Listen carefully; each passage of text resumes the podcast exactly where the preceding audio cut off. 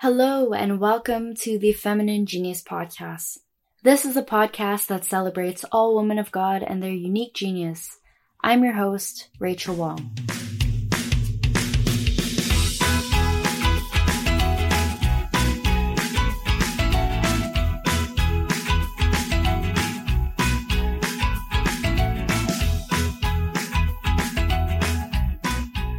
Welcome back to another episode of the Feminine Genius Podcast.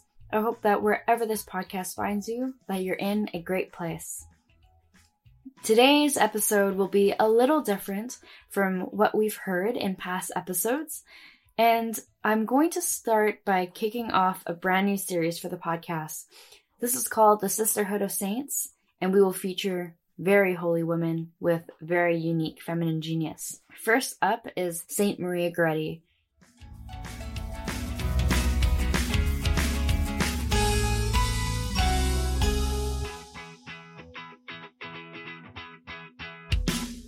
I remember being in grade 7 religion class. We were asked to come up with a confirmation name, and this name would come from a saint who we wanted to be our confirmation saint.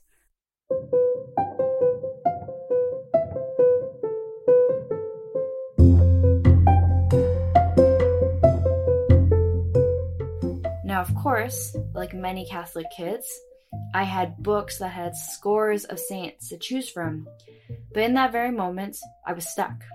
I had no idea who I would choose. So, in a moment of desperation, and in trying to finish an assignment on time, I chose Saint Maria Goretti. I could see the image of Saint Maria Goretti in my first saint's book in my mind's eye. She was a young girl with blonde hair who always held lilies, and her blue eyes were always trained towards heaven. I knew a little bit about her story and what made her unique and holy, but to be honest, a big defining factor for me was the fact that she was by far the prettiest one in the entire book. This was a seemingly random choice that I made on a time crunch and with very vain criteria. But little did I know that the example of St. Marie Goretti would have a huge impact on my personal life.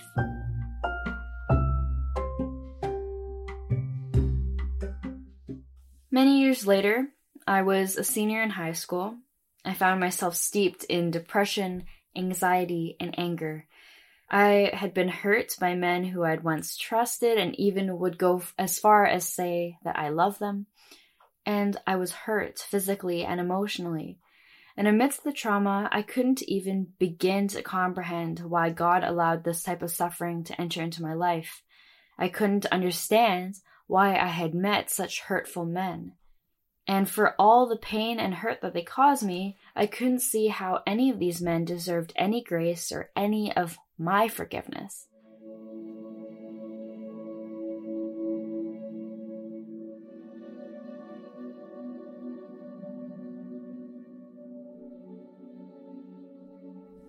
In a moment of grace that came through prayer in my senior year, I was inspired to learn more about the confirmation saint that I had cast aside for so long Saint Maria Goretti.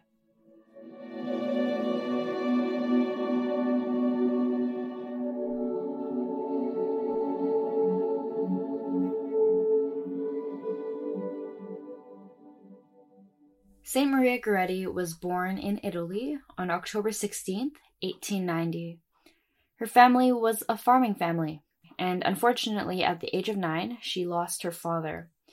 At that point, young Maria took over all the household duties and took care of her infant sister, while her mother, her brothers, and the sister worked in the fields. During this time, they stayed with another family, the Serenelli family. They had a son, Alessandro, who was a few years older than Maria.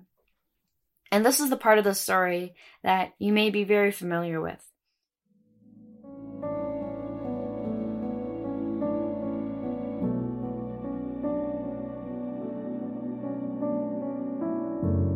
There was one afternoon where Alessandro tried to make sexual advances on Maria.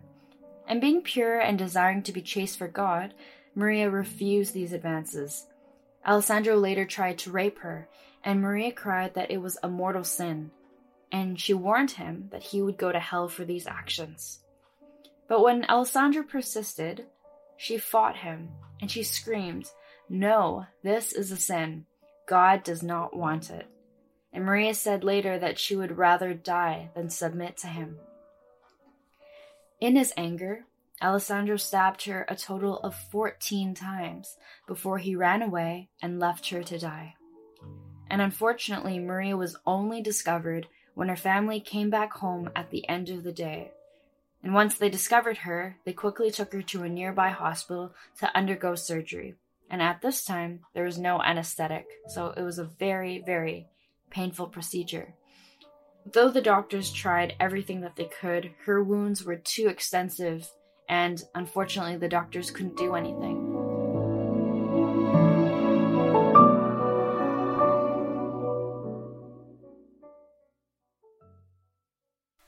Before she died, however, Maria did something totally extraordinary.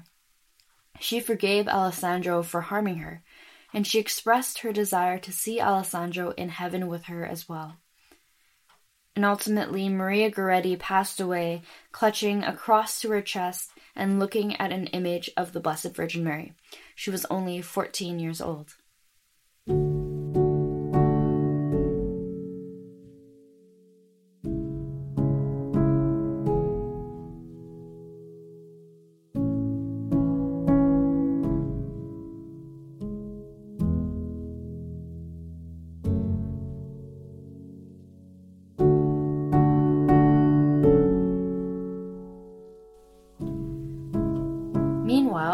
While Maria was undergoing surgery, Alessandro was arrested and eventually imprisoned, and he was sentenced to 30 years.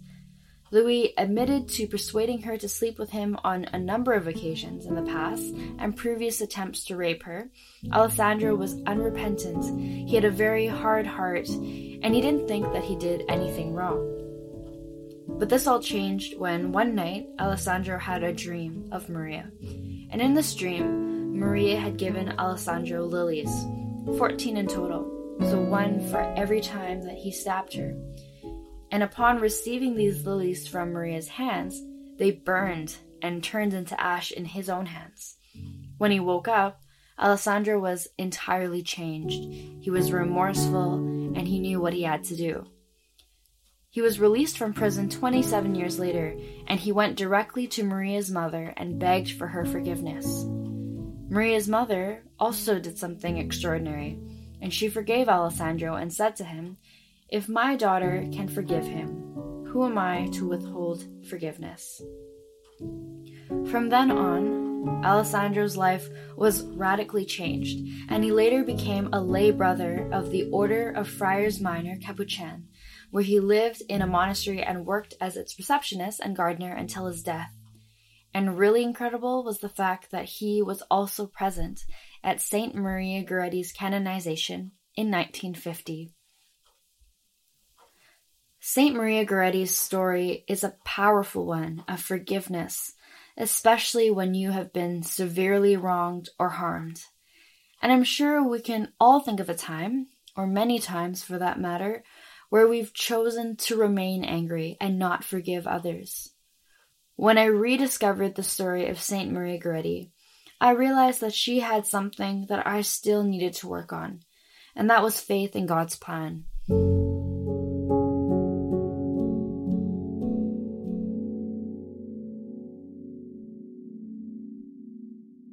All of those things I had gone through, all of the suffering and the hurt and the harm, I thought that all of these were just God's way of saying that, yes, you did something wrong, so now I need to punish you.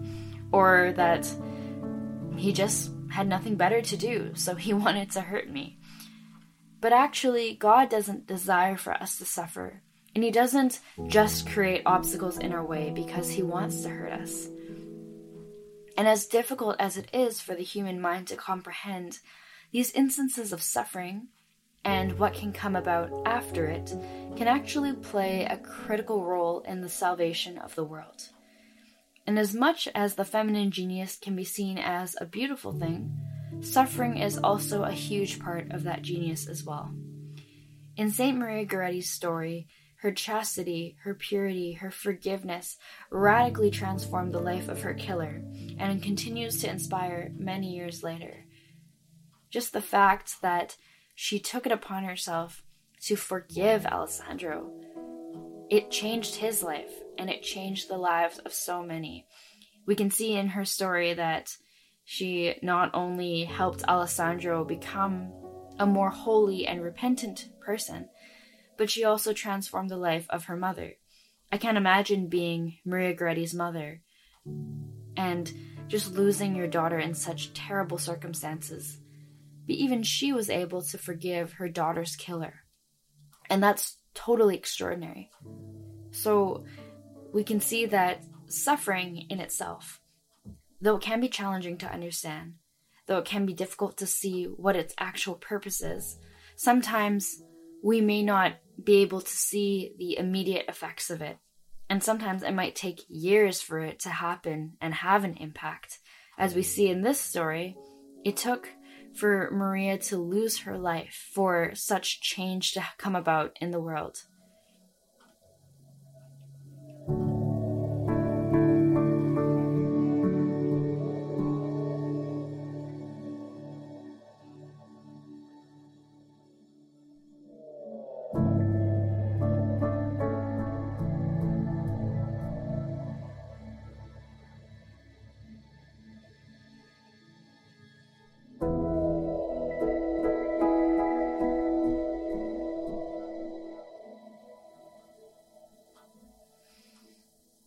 For me, this entire experience of coming to learn about St. Maria Goretti has really come full circle. I can see how God really placed her on my heart for a reason when I was a kid. And again, we can see how God's plan really takes time. It takes patience to play out and really understand. So, yeah, like this is just amazing. St. Maria Goretti is a huge inspiration for me. And she has always been a reminder for me whenever I'm holding a grudge or whenever someone has trespassed against me. And I hope that she also inspires you to take a step back, to really assess whatever it is that you might be holding on to in terms of anger or frustration towards someone else. And recognizing that these sufferings they aren't for nothing, and God doesn't put them in our way because He has nothing better to do. But I challenge you to really look at them with the eyes of Saint Marie Goretti. Really take them on and try to understand them from God's point of view. And as challenging as it is, I know that if we pray for the strength, if we pray for God's grace and His mercy, He will also allow us that opportunity to be merciful to others in the way that Saint Maria Goretti was to Alessandro.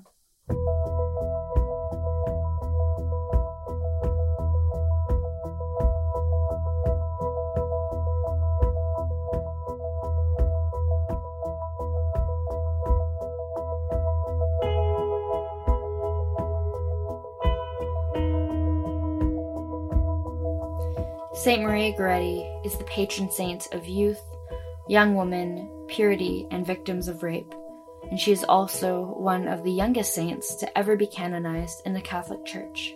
And as it happens, today, July 6th, is her feast day.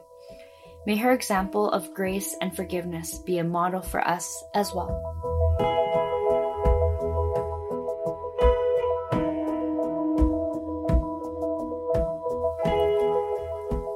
If you want to learn more about St. Maria Goretti, I've left some links to other resources about her in the show notes for this episode.